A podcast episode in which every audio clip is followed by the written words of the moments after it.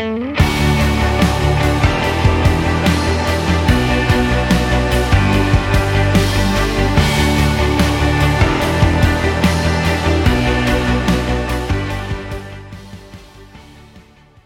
like to welcome everyone to our service of worship this morning as we gather together to glorify the Lord. Let's all stand for opening prayer.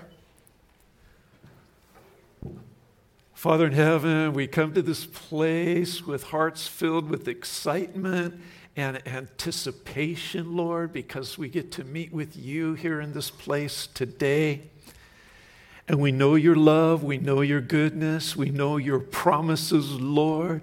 You are the rewarder of those who diligently seek you. We're here seeking after you with all of our hearts today, anticipating those spiritual blessings that you have for us, Lord. What a wonderful promise, Lord, that all the spiritual blessings in the heavenly places are ours in Christ Jesus, Lord. So we're here to give you our love, we're here to celebrate your goodness, your grace, your mercy, the sacrifice of your Son, celebrating our salvation, Lord, that we belong to you forever, that there's a place in heaven reserved and waiting for us, Lord, that you're with us every step of the journey through this life, Lord. We have so much to be thankful for. We want to hear from you today, Lord. We want to learn of you, Lord. Would you speak to our hearts? Give us ears to hear what the Spirit would say to the church today. Open our eyes to see marvelous things in your word today that will be useful and helpful to us, Lord. Would you nourish and strengthen our souls that this week we might truly live for you and just bear an abundance of good, luscious fruit for your glory, Lord. Pour out your spirit, fill us up to overflowing in Jesus' name. Amen. Let's remain standing. We turn in your Bibles this morning to the book of Acts, chapter 24. We are just studying our way through the book of Acts. Acts chapter 24, we're looking at verses 14 and 15.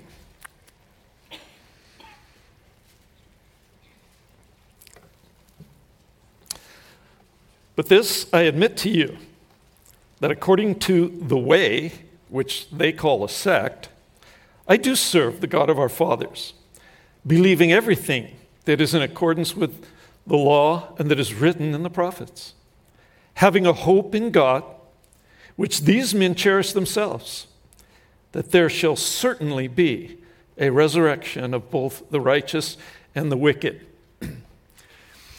So, in uh, chapter 21, Paul is falsely accused of bringing Gentiles into the court of the Jews, which is a grave sacrilege. He didn't do it, but the rumor spread that he did, and a mob formed, drug him outside the temple, were beating him, intending to kill him. A Roman officer hears about it and comes down and rescues them. Paul asks permission to address the crowd. He sees it as an opportunity to bear witness for Jesus Christ. And so he shares his testimony of how he came to know Jesus as the Messiah and as his Lord and Savior. But when he got to the part where God called him to minister to the Gentiles, there was another riot breaking out because the Jews hate the Gentiles and do not believe that God's love and salvation is for the Gentiles. And so the Roman officer had to rescue Paul a second time. So he kept him in protective custody, but he was curious what did this man do that was so bad that all his own Jewish brethren hate him so much? So he ordered him to be scourged that was the Romans' method for eliciting a confession. Some guys, if they're in enough pain, they'll confess to anything. But before they could do that, Paul mentioned to the officer that he was a Roman citizen. The officer immediately issued a cease and desist order because he knew it was against the law to scourge a Roman citizen without a trial to determine guilt. But he kept him in custody overnight. The next day, he goes, I got to find out what's going on with this guy. So he brings him to the Sanhedrin, the ruling body of the Jews, so the Jews could press formal charges.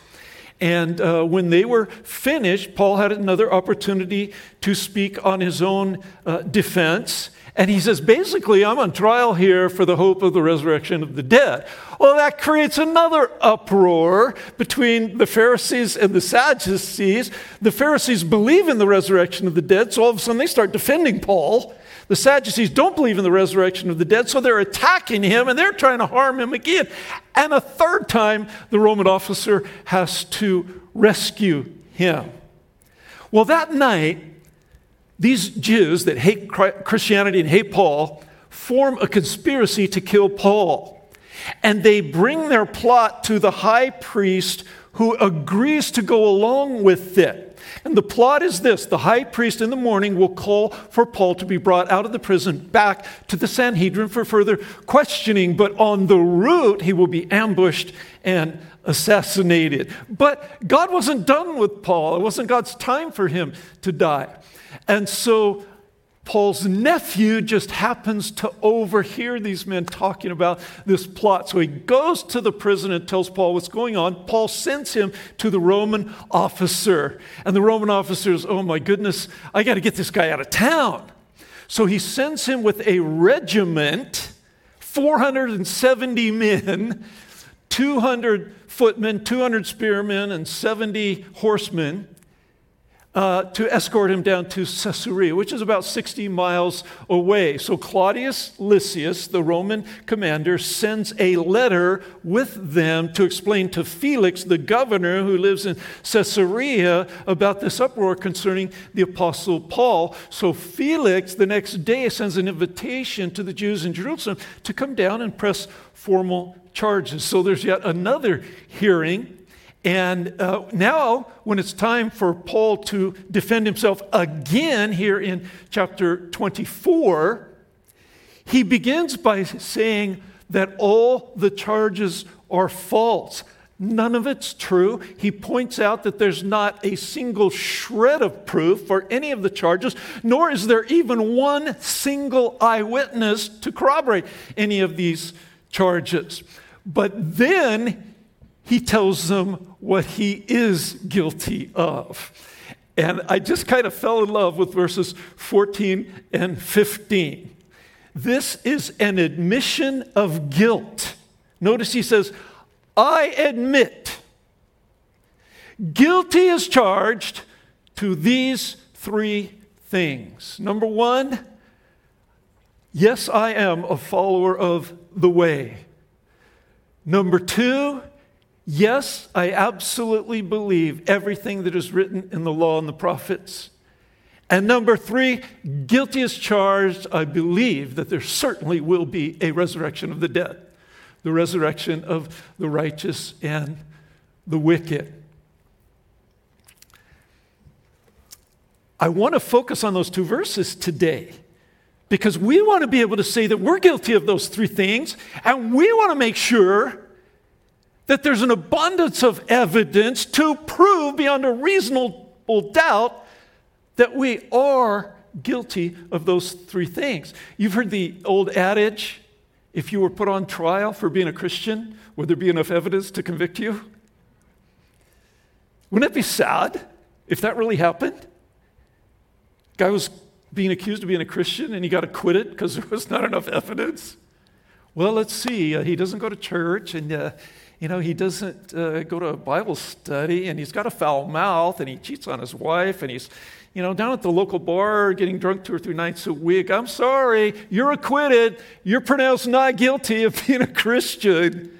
We want to make certain that there's an abundance of evidence beyond a reasonable doubt that we are guilty of number one, being a follower of the way. The early years of the Christian church, Christianity was referred to as the way. Uh, six times in the book of Acts, it is referred to as the way. Only three times in the whole New Testament are followers of Christ called Christians. So the followers of Jesus are referred to as followers of the way. Why is that? Well, it's primarily because of one profound declaration of Jesus I am the way. I am the way, the truth, the life. No man comes to the Father except through me, meaning number one, He's the way to heaven. Nobody's going to go to heaven apart from Christ because we have all sinned and broken God's laws, and God is a just God. If justice is done, and it has to be done, then we're going to be convicted and we're going to have to be punished for our sins. Jesus bore the punishment for our sins on the cross of Calvary. As believers in Him, we pass from judgment into life the moment we received Christ. So He is the way to heaven. But He's also the way to a rich, full, satisfying life. I came that you might have life and that more abundantly. So, a follower of Jesus Christ is guaranteed a better quality of life than anybody who is not following Jesus Christ. He is the way to life, rich, full, satisfying, and eternal. So, I want to know Him because He's the way. I want to know the way to heaven. I want to know the way to life abundant so I can walk in it. Now, here's the problem there is a way, Proverbs 14 12, that seems right to a man. The end thereof are the ways of death. So that's why we have to be so careful because the way that leads to death, meaning spiritual death, eternal darkness, eternal separation from God, makes perfect sense to man. It's perfectly logical, it is perfectly reasonable. That's why we need to trust in the Lord with all of our hearts and not lean on our own understanding. Makes perfect sense to a man. My needs are not being met at home.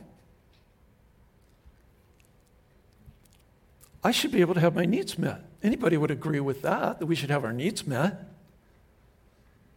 And what my wife doesn't know certainly can't hurt her. That's true. She doesn't know anything, it can't hurt her.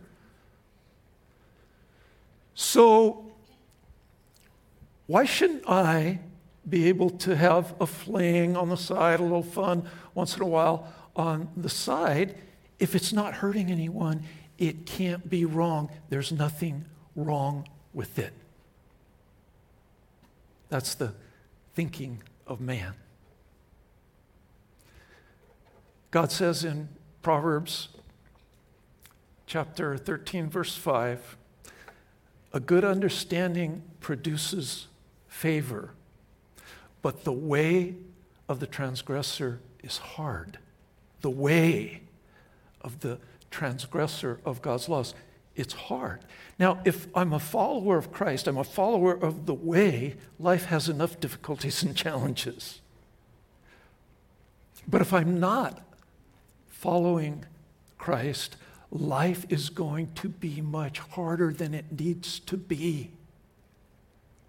Life doesn't need to be as hard as it is for you if you're not following Christ. The way of the transgressor is hard. Proverbs 22 5 says, Thorns and snares are in the way of the perverse. He who guards himself will be far from them.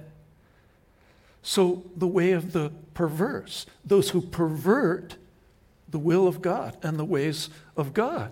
Their life can be pictured by a man trying to make his way through a thicket of thorns and thistles Every step, he is punctured and poked and scratched and cut.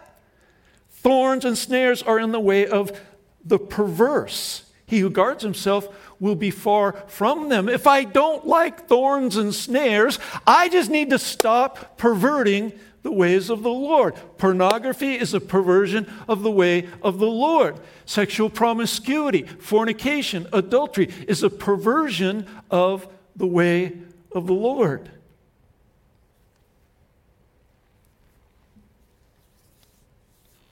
Purity is the way of the Lord.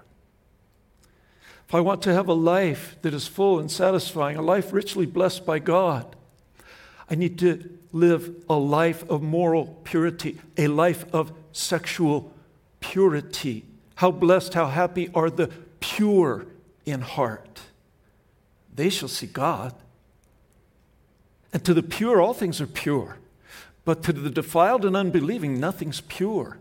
Their mind and their conscience is defiled. They profess to know God, but by their deeds, they deny Him, being detestable, disobedient, and worthless for any good deed. We need to flee youthful lusts, pursue righteousness, faith, love, and peace with those who call upon the Lord from a pure heart. We want to make sure that there's enough evidence to convict us of being followers of the way of the Lord. So we want to make sure we are among those who are seeking the Lord, calling upon the Lord from a pure heart. The man who thinks it's so reasonable and logical to get his needs met outside the home if they're not being met in the home. Thorns and snares. He's on the pathway that leads to death. With her many persuasions, she entices him. With her flattering lips, she seduces him. Suddenly, he follows her, like an ox to the slaughter, as one in fetters to the discipline of a fool, until an arrow pierces through his liver. That sounds painful. Or as a bird that hastens to the snare, so he does not know it will cost him his life. The issue is not what his wife doesn't know, the issue is what he doesn't know. So he does not know it will cost him his life. Many are the victims she has cast down. Numerous are all her slain. Her house is the way, the way, the way to Sheol, descending to the chambers of death. We want to make sure there's an abundance of evidence to convict us beyond a reasonable doubt that we are followers of the way, that we are seeking and walking in moral purity. There's a way that seems right to a man. The end is death. We love our children. We want to protect our children from all danger, suffering, pain, harm. We want to protect our children from sexually transmitted diseases. We want to protect them from syphilis, gonorrhea, AIDS, and a host of others. But what is man's way of doing that? Man's way is to tell his teenagers, now we really don't want you having sex, but if you do, make sure you use a condom. And so we want to give you these condoms and we want to teach you how to use them. Because if you use them properly. And if they don't break, there's a 90 to 95% chance you won't get a sexually transmitted disease. You feel good about saying that to your children? Now, sweetheart, if you use these properly, and if they don't break, there's a very good chance you won't get a sexually transmitted disease. God has a better way. We teach them about sexually transmitted diseases, the horror of those diseases, and then we teach them God's way, which is abstinence before marriage and faithfulness within marriage. And if a young man grows up practicing abstinence before marriage and he marries a young woman who grows up practicing abstinence before marriage, and then they practice faithfulness within marriage, they don't have to worry about giving each other any sexually transmitted diseases. God has a better way. We need to make sure that we're not calling ourselves Christians, but living like the world. We're not called to be conformed to our culture. We're called to become conformed to the image of Christ, and we are called to a life of purity. That is the way of blessing. That is the road that leads to heaven.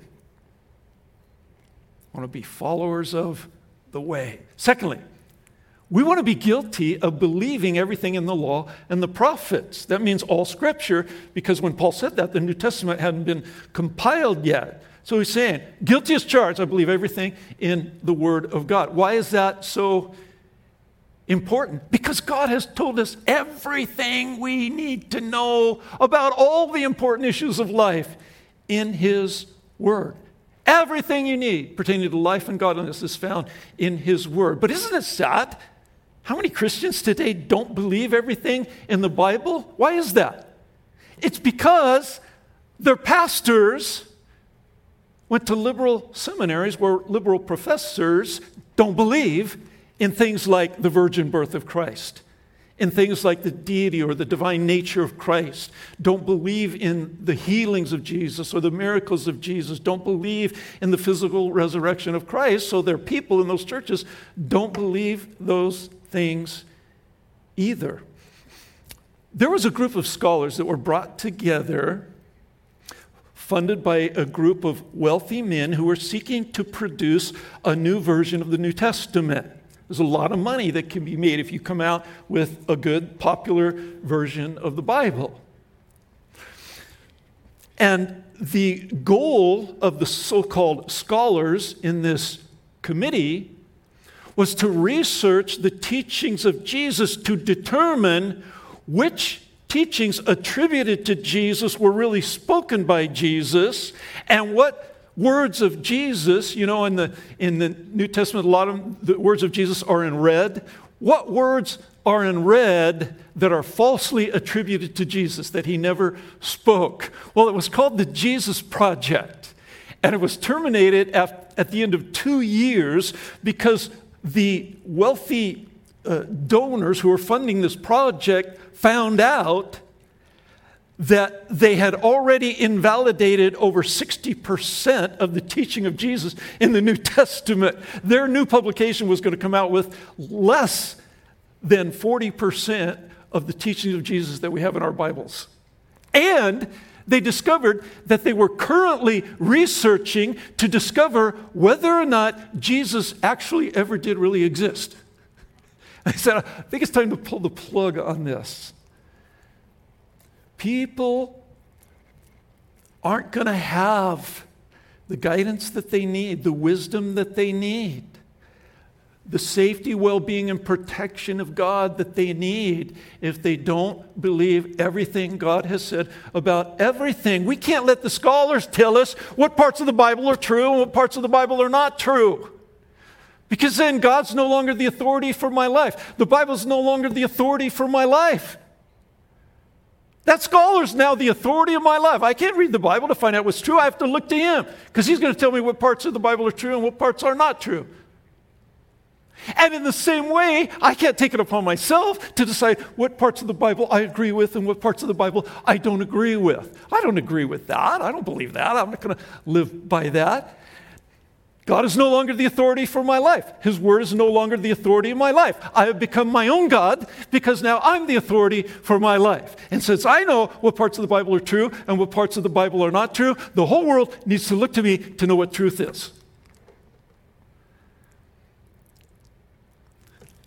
He's given us everything, everything pertaining to life and godliness through the true knowledge of Him, which comes through His Word.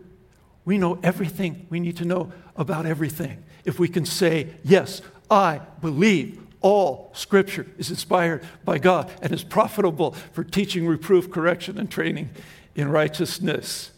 It's wonderful.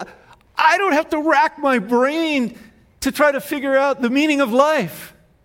Yeah, wonder how we got here. Uh, wonder why we're here. Is there any purpose for my existence or is it all random chance? I don't have to rack my brain to figure those things out. God tells me in His Word why I'm here, how I got here. I know the meaning and purpose of life. I don't have to try to figure out the best value system to embrace. God tells me what's valuable and what's worthless. I don't have to try to figure out the best standard of morality to live by. God tells me the standard of morality that will result in a rich, full, satisfying life that is blessed by God. But when you deny God and, and you deny His existence, you take God out of the equation, what do you end up with? Moral relativism. Everybody gets to decide for themselves what their own standard of morality is going to be. Because I don't have the right to impose my standard of morality on you, and you don't have the right to impose your standard of morality on anybody else. So everybody has their own truth. And how dare anybody say that their truth is more valid than anybody else's truth?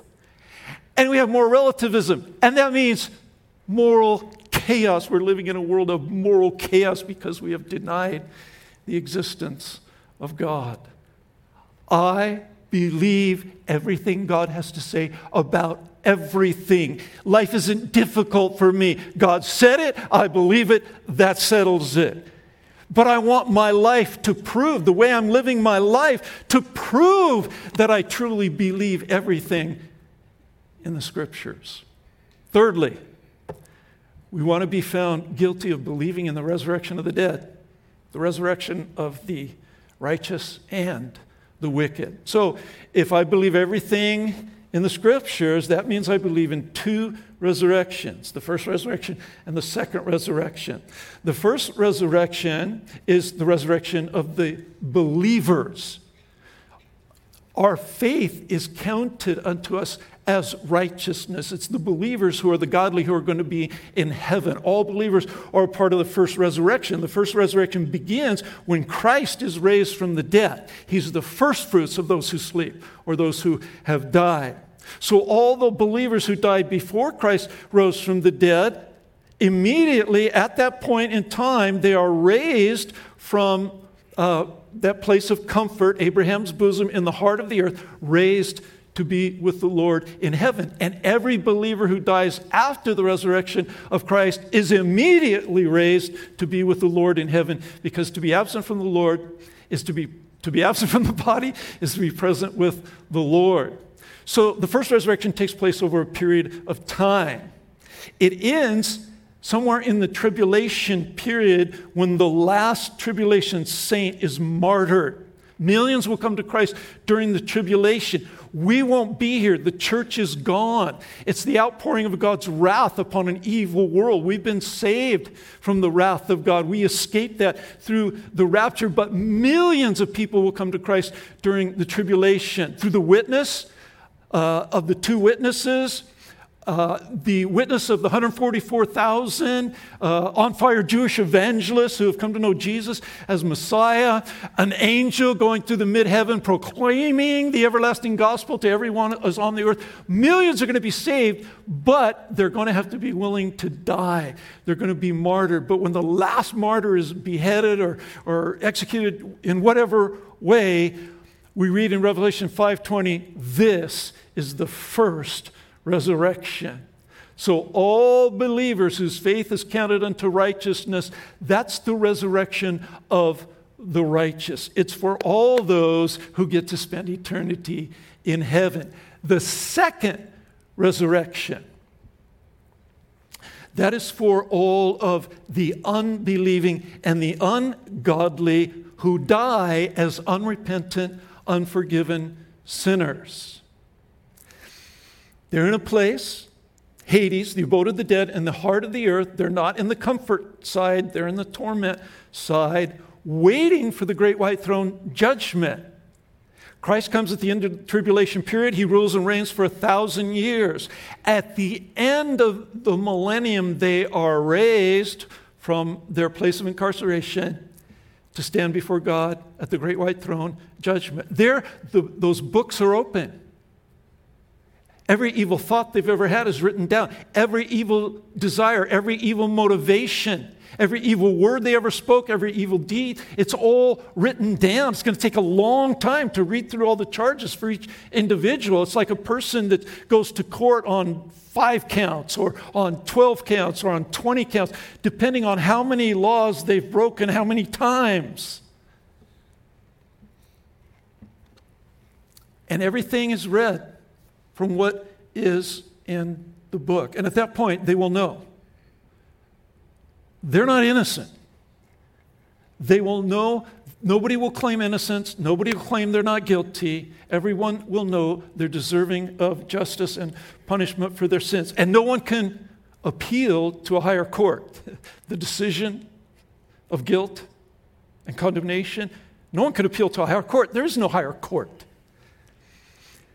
Those whose names are not written in the book of life are then at that time cast into the lake of fire. Revelation 20:14 says the lake of fire is the second death. those who are part of the second resurrection will be a part of the second death. We want to be a part of the first resurrection. There certainly will be a resurrection of the righteous and the wicked, Paul said. So, if you've only been born once, you got to die twice. If you just had a physical birth, then you have to have both a physical death and a spiritual death, which is eternal separation from God. But if you're born twice, you have your physical birth, I think you did, you're here. Then you need to have another birth, a second birth. You need to be born again. When you're born again, it's a spiritual birth that takes place when you receive Christ. When you receive Christ, the Spirit of God comes to dwell within you. You're born of the Spirit. You have eternal life abiding in you.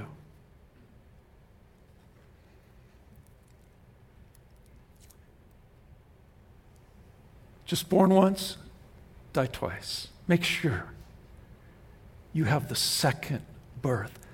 Unless you're born again, you will not see the kingdom of God. You know who said that? Jesus. Do not marvel that I say to you, you must be born again. Well, let's make up our minds if we're ever put on trial for being a Christian. We are absolutely going to be found guilty beyond a reasonable doubt that we are followers of the way. We believe everything in the Word of God, and we believe in the resurrection of the righteous and the wicked. Let's pray.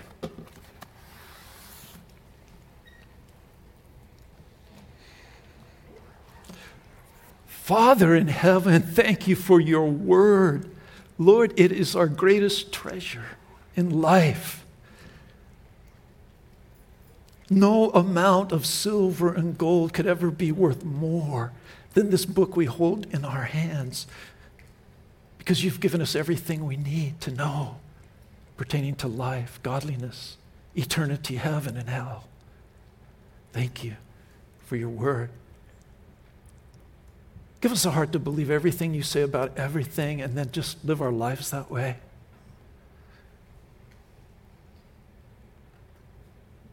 That we would never, Lord, be seen as Christians in name only.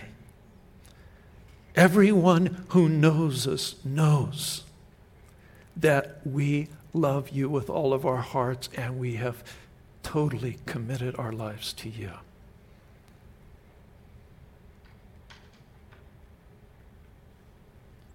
So, Lord, give us pure minds and pure hearts. We want to be followers of the way. In Jesus' name, amen. So you can be born again by receiving Christ. You can have your second birth right here, right now. You can become a child of God, a brand new little baby Christian, born of the Spirit, Spirit of Christ dwelling into you dwelling within you. And you know your sins are paid for, they're forgiven. There's nothing you could ever be judged for. You've passed from judgment today into life. You receive eternal life as a free gift through the sacrifice of Christ on the cross. You believe the Word of God. Jesus loves you. He suffered to pay for your sins, He died in your place. And through believing in Him and receiving Him as Lord and Savior, you're going to spend eternity with God. You're going to be a part of the first resurrection. If you want to have your spiritual birth right now, if you want to know that you're born again, pray this prayer after me, whether you're here or whether you're watching online. Dear Lord Jesus, I have sinned. I have fallen short of your righteousness. Thank you, Jesus, for loving me. Thank you, Jesus, for suffering and dying for me. I believe in you. I receive you now as my Lord and as my Savior. Come in to my heart. Wash me and cleanse me from all sin. I receive your forgiveness. I receive the free gift of eternal life. Fill me with the Holy Spirit that I might follow you and live for you. In Jesus' name. Amen. You prayed that prayer. Christ came into your heart. He dwells in you. You belong to Him forever. At your second birth. Spend the rest of your life rejoicing and celebrating your salvation. That place in heaven that's already reserved for you. If you're struggling or hurting, you need some prayer today, we have a prayer room at a store to my right. Just make your way on over after the closing song. And now I have an important announcement to make. Uh, the time has come. Uh, it came sooner than I thought it was going to come, but the time has come for me to step down. The time has come for me to retire. I didn't expect it to come this quickly, but um, it, it's, it's here. Um, I can't even begin to describe how tired I am all the time. Uh, I come to understand why 65 is the traditional retirement age. Something happens, and it doesn't matter how sleep, how much sleep I get. I'm just tired and worn out all the time. And I know I don't have to give anymore what this church needs and what this church deserves. But this next generation of pastors and spiritual leaders does.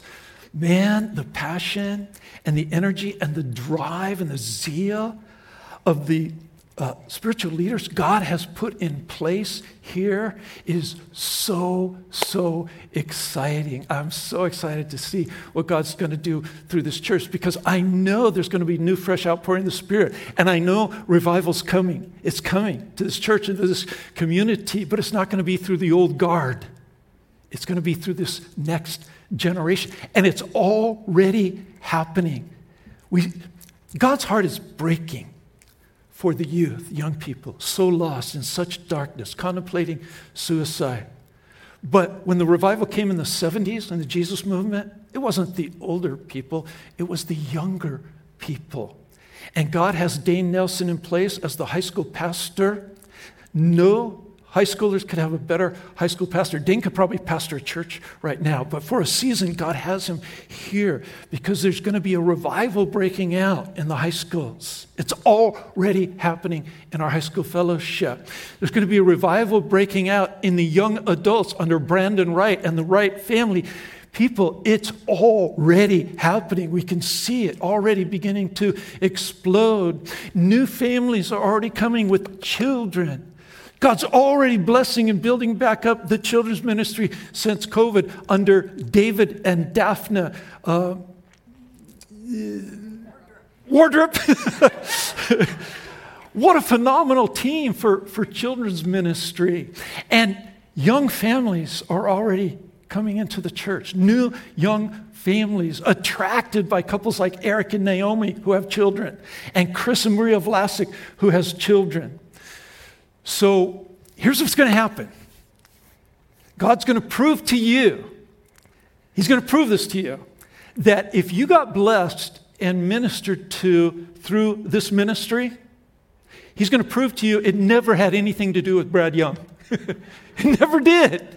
It was Jesus, and it was the Holy Spirit. You know, sometimes you walk away going, man, I think that whole message was just for me. I think God planned that whole message just for me. It was just so relevant to what I'm going through. And so many people walk away feeling like that. Brad Young's not capable of doing that. The Holy Spirit is miraculous. He can take a passage of Scripture and personalize it for every single person. I don't know how the Lord does it, but it's the Lord. And the Lord's not leaving, I am. it's going to keep happening, even better and stronger than before. Pastor Eric will be the senior pastor. He will be doing Sunday mornings. And here's the thing you have seen his teaching gift develop deeper and stronger, even over just the last few months. But he's also anointed as an evangelist. And that might even be a stronger gift like Greg Laurie can teach, but his even stronger gift is evangelism. So on Sunday mornings, a lot of people are coming to Christ under Greg's ministry. You're going to see more people coming to Christ on Sunday mornings through this ministry than you ever have before. And then Pastor Chris uh, Vlasic will be your verse by verse Wednesday night Bible teacher. And man, that is his wheelhouse. I don't know if you've heard him teach verse by verse, uh, but it's so rich and so deep, and he's so articulate in his ability to explain the meaning of the scriptures and how they apply to our lives. Wednesday nights is going to be super, super blessed. So don't leave. Don't let a spirit of fear come upon you. The enemy is going to try to put a spirit of fear upon you. Oh no, Brad's leaving. What's going to happen to the church? It's always been the Lord's church. He loves this church. He gave us Amariah. That's how much He loves this church. Beautiful, anointed worship in the presence of the Lord. He's got all these pieces in the right place because He's going to do great and mighty things. So, so be a part of it. Don't, don't leave. Don't sit on the sidelines and watch. Be a part of the great and exciting things God is going to do. It, it wasn't going to happen under me, it's going to happen through the next generation that God is raising up. So, uh, we bought a house in Nashville, and uh, the escrow actually closed on Friday, which was my birthday present from the Lord. That was my birthday on Friday. Here, Brad, here, have a house. It's your birthday present. So we want to make sure it closed first, make sure God was in this. and so our home here goes on the market uh, this coming week. We figure a couple weeks to take offers and accept an offer, and then maybe a 30 day escrow. So uh, the plan is we'll probably be leaving mid December, earliest. Latest, probably mid January. But I will be here on Sunday mornings until we leave. But I want to share with you another important reason why in our retirement we're moving away. Number one, as you know, It's much easier to survive when you're retired if you're not in Southern California. You go somewhere where the cost of living is half of what it is here. So we are going to Tennessee for that reason, and because my son is there, and our beautiful, sweet daughter in law is there, and my beautiful, beautiful, our beautiful, sweet Presley one, turned one year old last week, and it has been killing us, killing us, so we can't be a part of her life. And now we're going to get to be a part of her life. And you know what? People have mentioned recently, how come you never mention your new little granddaughter? So, you are in luck. Close the service today with, if you don't mind, just two really short little videos, okay? And, and the first one, the first one is she learned to say dada, but they couldn't get real excited about it because they realized she didn't know what it meant. Everything was dada. But they happened to get on video when they realized she came to understand what it means. So cute.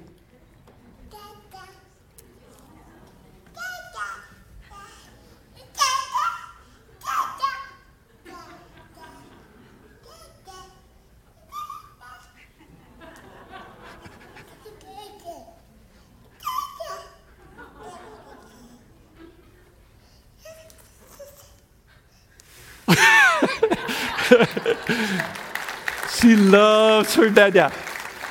Okay, the other one, we were, we were visiting there in September. Okay, and so I'm playing with her, and I pick her up and I stand her on a chair. And she thought she was hot stuff standing up on a chair. You know, I'm holding on to her so she doesn't fall. And a, a, thought came into my mind. I remember what, something my mother used to do with us when we were little, and I saw her do it with other little children she would say, Sing a pretty song, la la la la la, sing a pretty song, la la la la la. And pretty soon, you would hear the child sing, la la la la la. So I thought, I'm going to try that with Presley.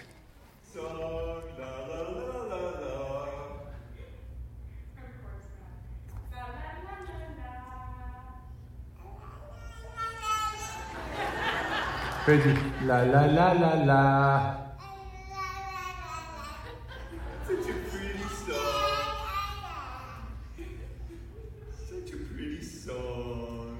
La la la la la. La la la la la. Presley, you sound better than Daddy already. Thank you. hey, P. La la la la la.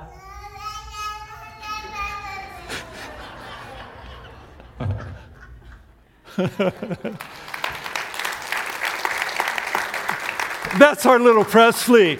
Now, do you understand why we got to go?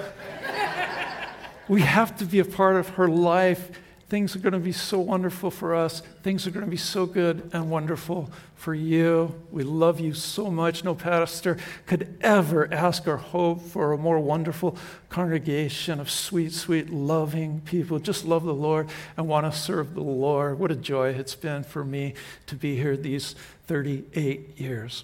So I want to close with a picture of this poor, sad, neglected, unloved little girl.